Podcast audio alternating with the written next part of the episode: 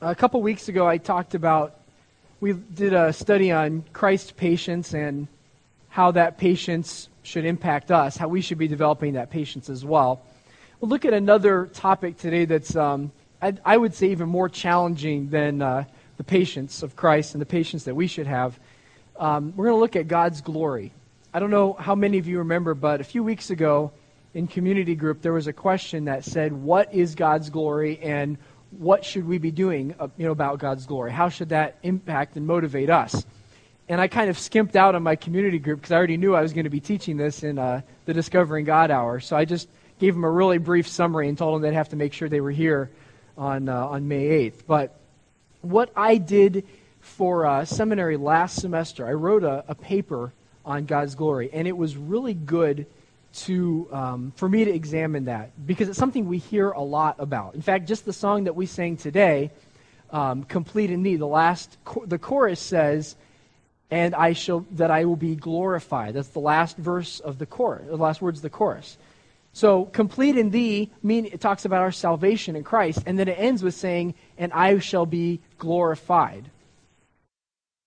But we know that God has glory, but we know that we are supposed to be glorifying God. We, we hear that all the time. We think of you know, verses like 1 Corinthians 10 31, whether therefore you eat or drink or whatever you do, do it all for God's glory. You know, it's nice, it's, it's a nice catchphrase verse, but what does it actually mean? And so, what I want to do today is I want you to leave today not taking God's glory for granted anymore. I don't want it to be just a catchphrase, just something like the love of God that we, we know the words, but we don't have a, a heart knowledge of what that means, of what it looks like. God's glory is something that I noticed that a lot of theologians in their writings seem to take for granted. They mention it, they talk about how important it is, but they never really define it. I had to dig pretty deep to find good definitions of what God's glory is. It's even something that the writers of Scripture seem to take for granted. When you read Scripture, you can't go usually but a few chapters before being confronted by God's glory. But they don't define it, they don't lay it out for you and say, this is what God's glory is. You have to piece it together.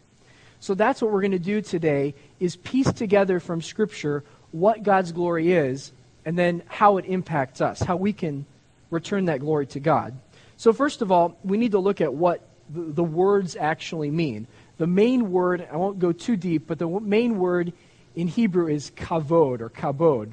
It literally has the idea of weight, of heaviness. And so they would talk about when Jethro talked to Moses and, uh, about how he was judging the people and how he was administering, he said, This burden is too kavod. It's too heavy for you. You cannot bear up underneath it. So it was something that was burdensome, it was a weight. But also, when the queen of Sheba came to visit Solomon, we're told in 1 Kings 10:2 that that her entourage that came with her was kavod. It had a great immensity to it. Also, as we know, um, the, the word talent in Scripture doesn't refer to you being good at something. Usually, in our English versions, talent is translating the ancient concept of money. It's a, a denomination of currency. So a talent was a weight of gold. So they, we- they measured value in terms of weight. The heavier something was in a precious metal, particularly, the more valuable it was. So kavod also came to mean value. It meant greatness, immensity, weight, value. And when speaking of people, it usually referred to someone's significance, their reputation. Um, Joseph told his brothers, I have great kavod, I have great honor, glory here in Egypt. So it is something that humans can possess to a degree. It's a reputation of value. And in, uh, in the New Testament, the word is doxa, which should be familiar to you. It's, it's often translated praise. So the, the old hymn we sing very occasionally here is the doxology Praise God from whom all blessings flow. We praise God, we have a doxology. And praise and glory are very closely related. Originally, um, like the classical Greek writers like Socrates and Philo and those and, and uh, Plato, they used doxa to mean someone's opinion or their reputation. But Paul and the other New Testament writers took that and they tweaked it for the New Testament. And so when they said doxa, when they talked about God's glory, they didn't just mean his reputation, although that was part of it. It came to mean radiance, shining glory that is unique to God. And I think that really helps narrow down for us what glory is. We take the Old Testament kavod, we take the New Testament doxa, the idea of praise and radiance. Um, Revelation 19.1 says, After this, I heard what sounded like the roar of a great multitude in heaven shouting, Hallelujah! Salvation and glory and power belong to our God. So I've, I've given this summary, and I'll say it a couple times just hopefully it'll stick for us. Glory is the unique excellence of God. That's the short version. Glory is the unique excellence of God. It's closely related to terms like honor, majesty, splendor. It sums up the perfections of his divine character. So, glory is something unique to God. It, it, always refers to how excellent he is, both in, his, in who he is, his identity, and then the activity that he has on this earth as well. God's glory is what makes him unique, his unique majesty and excellence, if you will. And so, I want to look at several aspects of that glory. And the first is that God has this glory in himself. Nobody had to give him glory. He had this glory, we're told, before the world ever began. I'll look at a verse that shows that in a minute. But the very fact that you and I glorify God does not give him the glory that he has. He has that glory internally, inherently. It is who he is. It is wrapped up in his identity. If he did not have glory, he would not be God. One theologian said, God's highest goal is apparently his own glory. As the highest value in the universe, the source from which all else derives, God must choose his own glory ahead of all else. To do anything else would, in effect, be a case of idolatry. Think about that. If God valued anything more than his own glory, then he would be cheap. He wouldn't be valuing himself properly. So we need to obviously value himself him properly as well.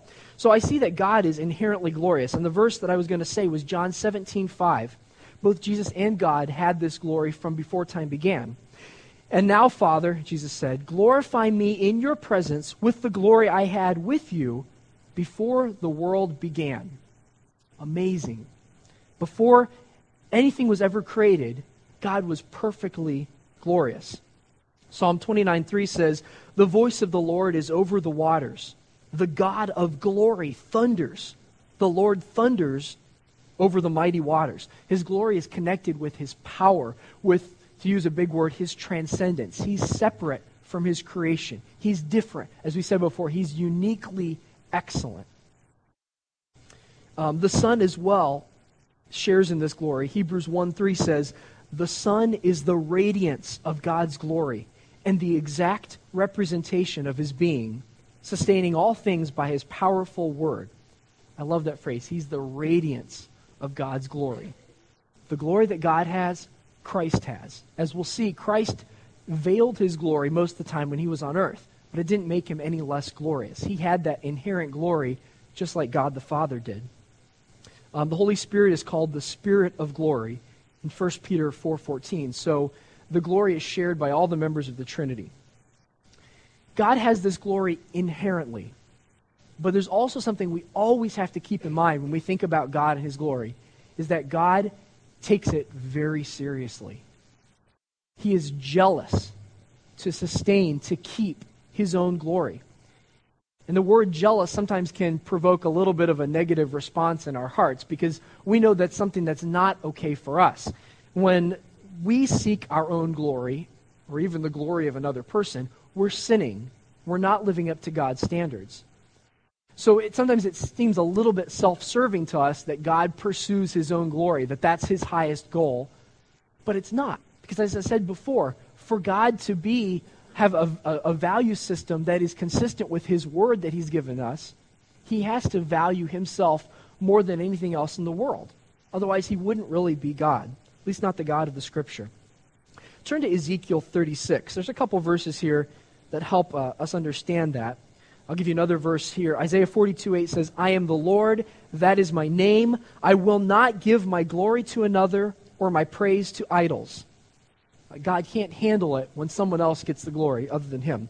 But look at Ezekiel 36, verses 22 and 23. Uh, God is pointing to the day in the future when all, the nation of Israel will be gathered to him and will have their hearts regenerated.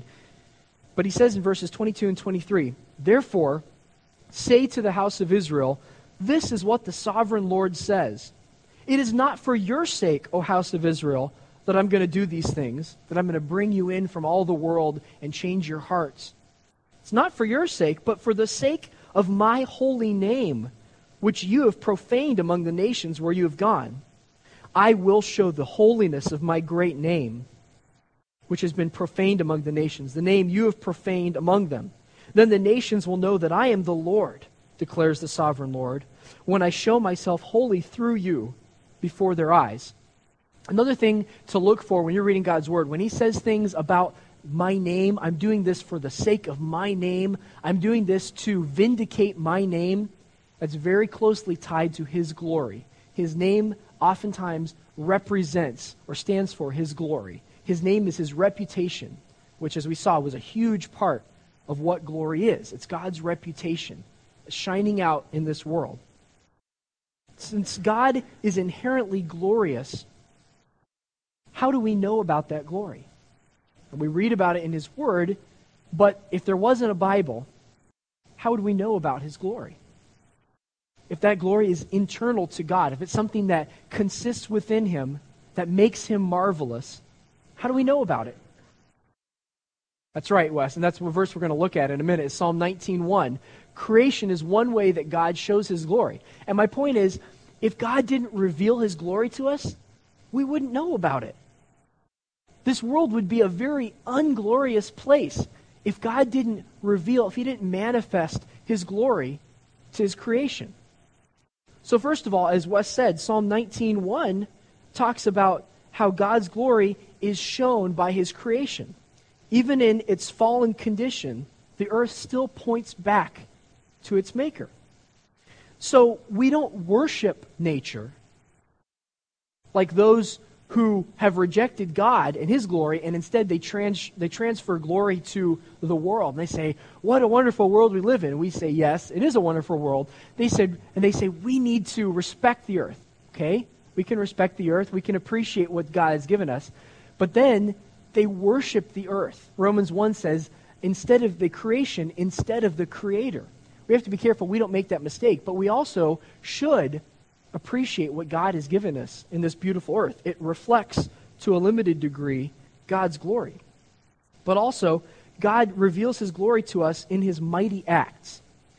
For the bulk of history, God most dramatically displayed his glory through these great public acts which generated attention from humanity. Some of the purposes of these acts were to judge sin, to encourage obedience, or simply just to sometimes reveal a little sliver of the divine majesty. And I want to look at one of the best examples of that. Turn to Exodus 33. Exodus 33. Um, if you remember from maybe your through the Bible in 90 days reading, Exodus 32 33 is the event when the people of God rebelled against him and they set up a golden calf. And they were worshiping that golden calf instead of the God who had just brought them out of Egypt. Uh, one of the darkest moments in Israel's history. And Moses, I think, at that point needed something to refresh his soul. He needed to be refocused. He needed to understand who this God was that we were following, that we're serving. He needed to be energized again, to be recharged. So look at verse 18 of 33. Moses said, Now show me your glory. And the Lord said, I will cause all my goodness to pass in front of you. I will proclaim my name, the Lord, in your presence. I will have mercy on whom I have, will have mercy. I will have compassion on whom I will have compassion. But, he said, you cannot see my face for no one may see me and live. Then the Lord said, There is a place near me where you may stand on a rock. When my glory passes by, I will put you in a cleft in the rock and cover you with my hand until I have passed by. So God amazingly agreed to Moses' request. He said, I will show you my glory. As far as I can tell, this is about as up close and personal as any person in the Old Testament, at least, ever got to God's glory. And even then, he could only show him a portion of it because otherwise, and he had to hide him in the rock and cover him. Otherwise, Moses would not have survived seeing God's glory full on in all its radiance in front of him. And look at uh, the 34, 5 through 8. Let's see how that actually transpired. Then the Lord came down in the cloud, stood there with him, that's Moses, and proclaimed his name, the Lord. Again, you see his name appearing over and over again.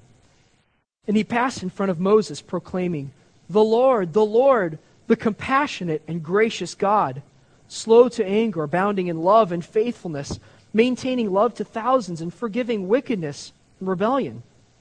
Yet he does not leave the guilty unpunished. He punishes the children and their children for the sin of the fathers to the third and fourth generation. And notice Moses' response to this amazing vision. Moses bowed down to the ground at once and worshiped. Moses couldn't even stand on his feet. And actually, we see in verse 30, interestingly enough, later, it says, His face was radiant because he had spoken with the Lord. And the children of Israel couldn't even look at Moses' face because it shone so brightly with the after effect, as, if you will, of God's glory that he had experienced up close and personal. When God reveals his glory, it caused people to fall to their knees. There was often things like lightning and thunder that accompanied these great acts when God just showed his glory to someone. Some other examples of this are in the early chapters of both Ezekiel and Isaiah, when God was commissioning them to be prophets, they both got visions of the glory of God. And then also um, in Luke 2, the angel sang of God's glory to the frightened shepherds. They heralded the coming, the birth of the Messiah. And that serves as a good transition because the next way that God showed his glory, showed it through creation, he showed it through these individual marvelous acts that were rare but real. And then he showed it through his son, Jesus Christ. As I mentioned before, Jesus usually hid his glory. You wouldn't have known he had glory just from walking, seeing him walk down the road with his disciples. You wouldn't have known that that was a glorious Son of God. In fact, most people never caught on to that. But at the Transfiguration, if you remember in Luke 9, he appeared on the hill with two Old Testament saints, Elijah and Moses. And the disciples looked and they saw, it says, they saw his glory. They beheld the light and the wonder of it. So there were times, and then that is baptism as well, I would say, when God said, This is my beloved Son in whom I am well pleased, and the Holy Spirit descended on Jesus. There were a few times when he showed his glory on earth in his earthly ministry. 1 Corinthians 4 6 says, For God who said, Let the light shine out of darkness, made his light shine in our hearts to give us the light of the knowledge of the glory of God in the face of Christ. That is the best way that we can now glimpse God's glory is through Jesus Christ. God's regenerating light pierced the darkness of my heart and your heart if you claim Jesus, and it enabled us to see glory in our Savior. Amazing. The gospel of Jesus is truly glorious. Turn to Ephesians 1. We need to look at a, ver- a couple verses there. Ephesians 1 constantly talks about we need to be to the praise of his glorious grace. Talking about the grace that saves us is so glorious because it shows God's wonderful, unique character. One theologian says that the ultimate manifestation of God's glory took place at the cross. Look at Ephesians 1 11 through 12. In him we were also chosen, having been predestined according to the plan of him who works out everything in conformity with the purpose of his will, in order that we, who were the first to hope in Christ, might be for the praise of his glory. We were chosen before the foundation of the world to give glory to God. That as believers in Jesus, as those who have forsaken all else and have trusted in Christ, we can share in that glory. We can reflect glory to God. The gospel is so glorious. Glory is not something that God keeps to himself, it's something that he reveals to mankind. He lets them in on that, he goes public with it. 1 Peter 4 1 through 3, uh, the apostle reminded his readers, But rejoice that you participate in the sufferings of Christ, so that you may be overjoyed when his glory is revealed. Christ suffered on the cross so that he would be glorified, and so that as we suffer, we will share in his glory one day. We know that the Lord Jesus will return one day and reign gloriously over the earth in the millennium. And in that sovereign rule of Christ, God will get amazing glory like he has never received before on this earth because the entire earth will be subordinate to Christ, will honor Christ, and God will get glory. Habakkuk 2:14 predicts for the earth will be filled with the knowledge of the glory of the Lord as the waters cover the sea. Has that ever happened before? No. But it will happen when Christ reigns from Jerusalem one day. The knowledge of the glory of the Lord will be spread out. Everyone will see it. Everyone will appreciate and will honor God and his Son, Jesus Christ, for who they are and for what they have done. So God has showed this incredible glory to this world. And it culminated in the life, death, death, and resurrection of the Son. You may ask yourself at this point, well, that's great that God did that. He's inherently glorious. He revealed his glory through creation and through his word and through his son. So, what can I really do? I mean, you're talking about transcendent concepts, Zach, things that are a little too, little too deep for me to take in. I'm looking forward to my Mother's Day lunch already. What's my part in this? We are called over and over again to glorify God, are we not? You know that. Pastor talks about all that time. We sing about that in songs, talking about giving glory to God, glorifying Him, praising Him. So we need to ask some questions. What does that mean? Can we increase God's glory by our actions? Can we decrease God's glory by our actions? So let's look at some of the ways that believers return glory to God. Not just that He has it inherently, that He reveals it with us, but that we can reflect it to Him. We have a part in fulfilling the greatest objective in the universe, which is to get God glory. God would still be perfectly glorious if He had never created humanity. That's just who He is. And I want to make that clear. But glory, by its nature, demands recognition. We have to honor and recognize and appreciate the glory of God. Uh, 1 Chronicles 16, 28 through 29 says, it commands us, Ascribe to the Lord, O families of nations. Ascribe to the Lord glory and strength.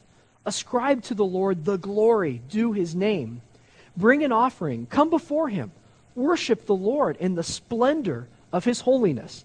I love that passage because it brings together some of the great concepts we've been talking about splendor, worship, glory, strength, his name. And ultimately, it commands us to engage in glorifying God. So let me give you a brief definition of what it means to glorify God. Remember, we said the glory of God related to his unique excellence, his honor, his reputation.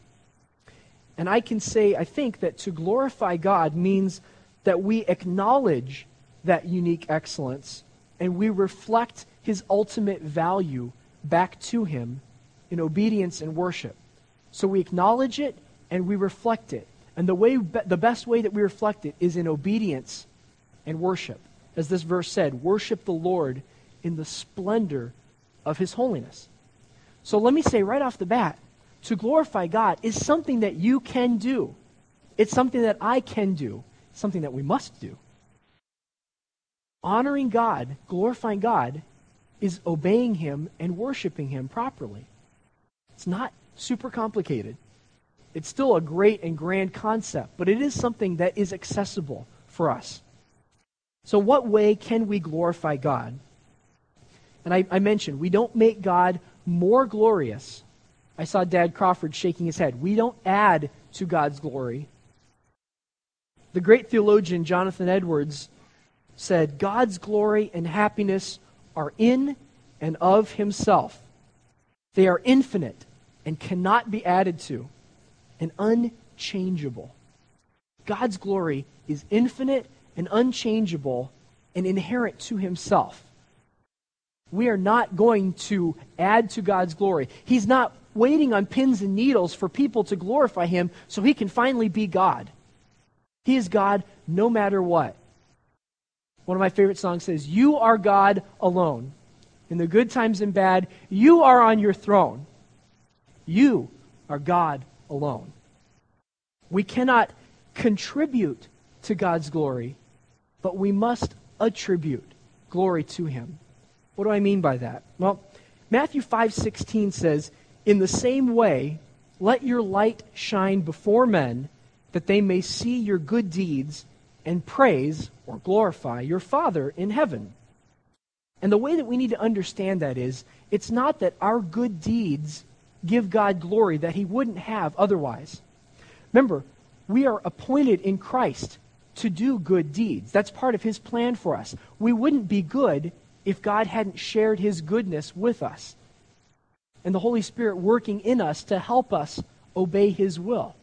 So the, even the good deeds that we do aren't our own, they're what God has shared with us. It's working out in our hearts. So those good deeds enhance the reputation of God in this world. We can't increase his glory, but we can, if I can say it, make God look better by our obedience and our worship of him. In this world that doesn't respect God's glory, they don't give him the glory that he deserves. We can shine as lights who reflect glory back to him, and that glory will spill out into your unsaved friends and family members and neighbors and coworkers. They can see a little bit of God's glory in you. Wow. That's an amazing concept. That's an amazing privilege and responsibility.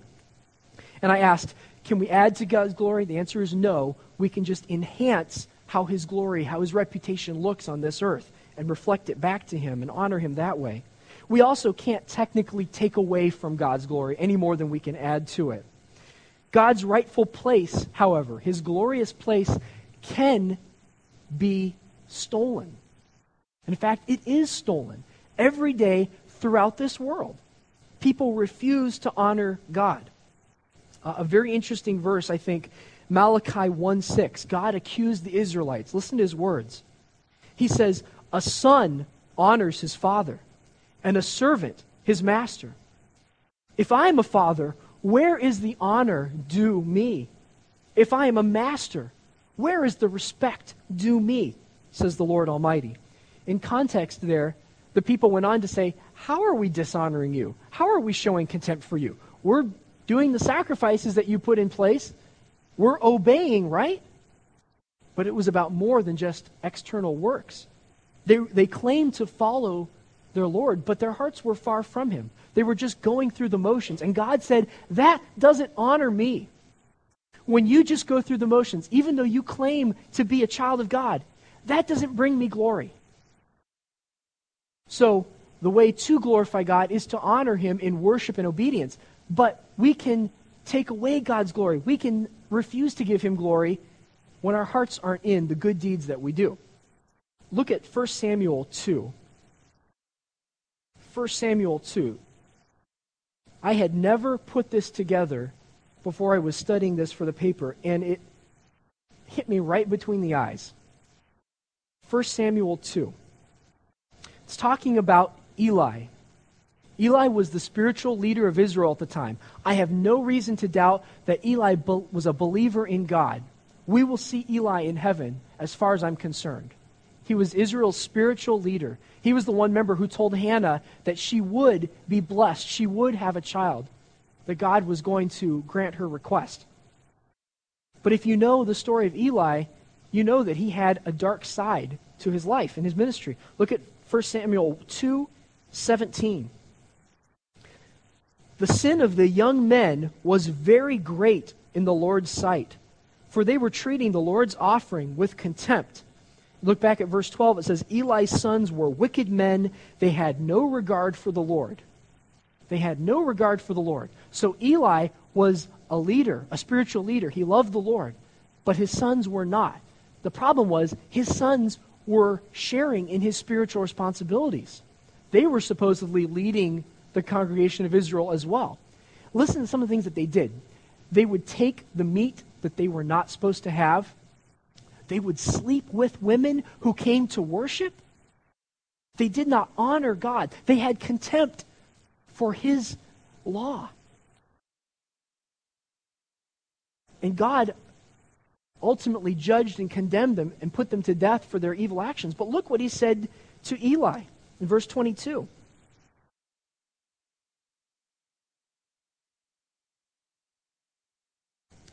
And Eli was very old, heard about everything his sons were doing to all Israel and how they slept with the women who served at the entrance to the tent of meeting.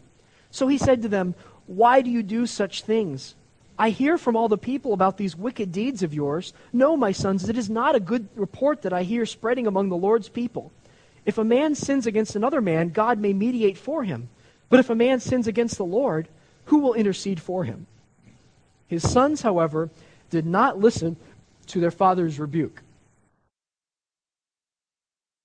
Have you heard the expression, too little, too late?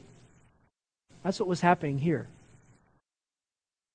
Eli had let his sons get away with rotten deeds for so long that by the time he finally confronted them about it, they didn't pay attention to him. He should have taken their position away from them, at the very least. But he didn't do that either, as far as we know. So look at verse 29. Ultimately, God confronted Eli. He said, Why do you scorn my sacrifice and offering that I prescribed for my dwelling? And then listen to these words Why do you honor your sons more than me? Why, Eli, do you honor, do you give glory to your sons more than me? By fattening yourself on the choice parts of every offering made by my people Israel. They took what wasn't theirs, they took what belonged to God. And those words should grip your heart. Eli, you're a believer, but why are you honoring your sons more than me? And friends, we have to ask ourselves is there someone or something that we are putting in God's place in our hearts? You can steal God's glory. You can rob him of the reputation of the honor that is due his name. When you put someone else in his place, when you say, well, I just can't really confront that person. I just, I, I just don't want to ruin my, repu- my relationship with them. When you say, boy, I, I know I should do this. I know God tells me to do this, but it's just not convenient right now. We can put things or people or priorities or ideas or goals in God's place. And we can steal the glory that is due our Heavenly Father. Sobering thoughts. But I want to go to one more part of this. God's glory is inherent, it's intrinsic to Him.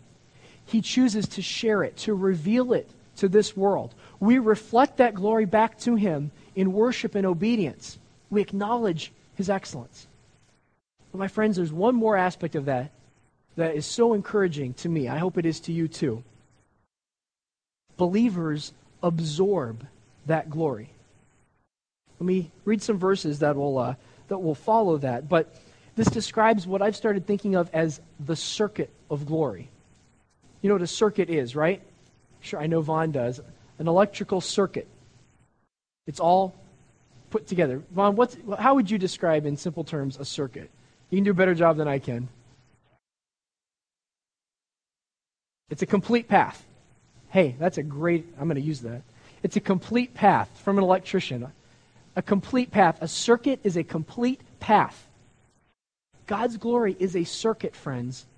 Think about it. His glory starts with Him, it radiates out from who He is, it shines to us. It is revealed in creation, in His Word, in His great acts, in His Son, Jesus Christ, and especially in the gospel. And then believers reflect that glory back to God. It is a path, an unending path of glory. That's God's intention.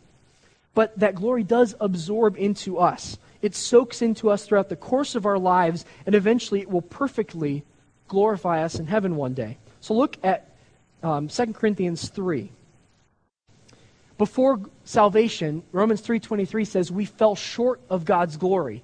We could have had it, but we missed it. We didn't want it. We weren't interested in God's glory. But now look at 2 Corinthians 3:18.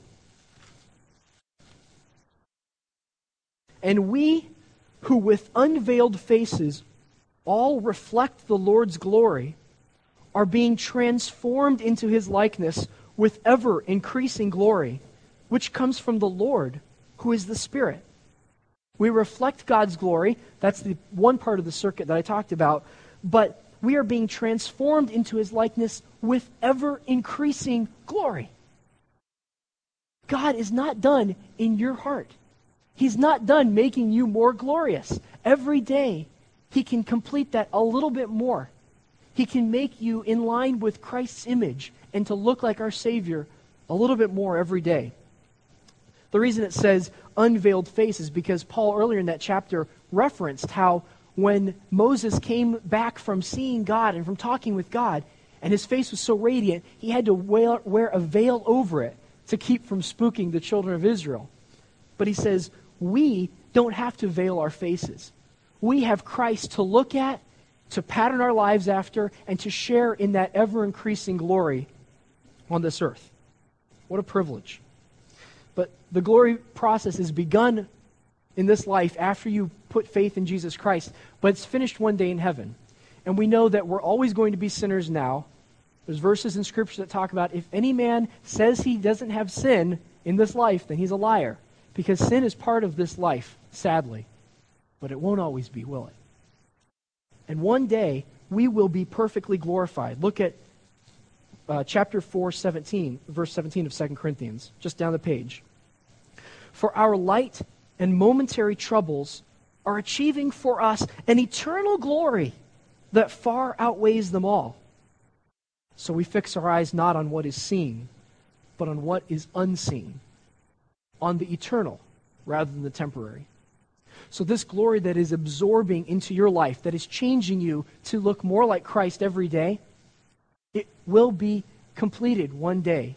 You will be sin free in heaven one day. You will share in Christ's glory. Romans 8:17 says, "Now if we are children, then we are heirs, heirs of God, co-heirs with Christ, if indeed we share in his sufferings, in order that we may also share in his glory. Friends, we can be assured of that future glory as we persevere through the current trials of this life. Read 1 Peter if you want to get that concept just locked down in your mind. Peter over and over again says, Suffering now, glory eternal. Suffering now, glory eternal. When Christ finally gets his due praise as the Lord of every man, we will reign with him in glory there's something very uh, spectacular going on in my heart and in your heart. And praise God, it's not due to us. We can't screw it up. God is making us more glorious. He is demanding and receiving of us that glory reflected back to Him. It is literally a process that is out of this world.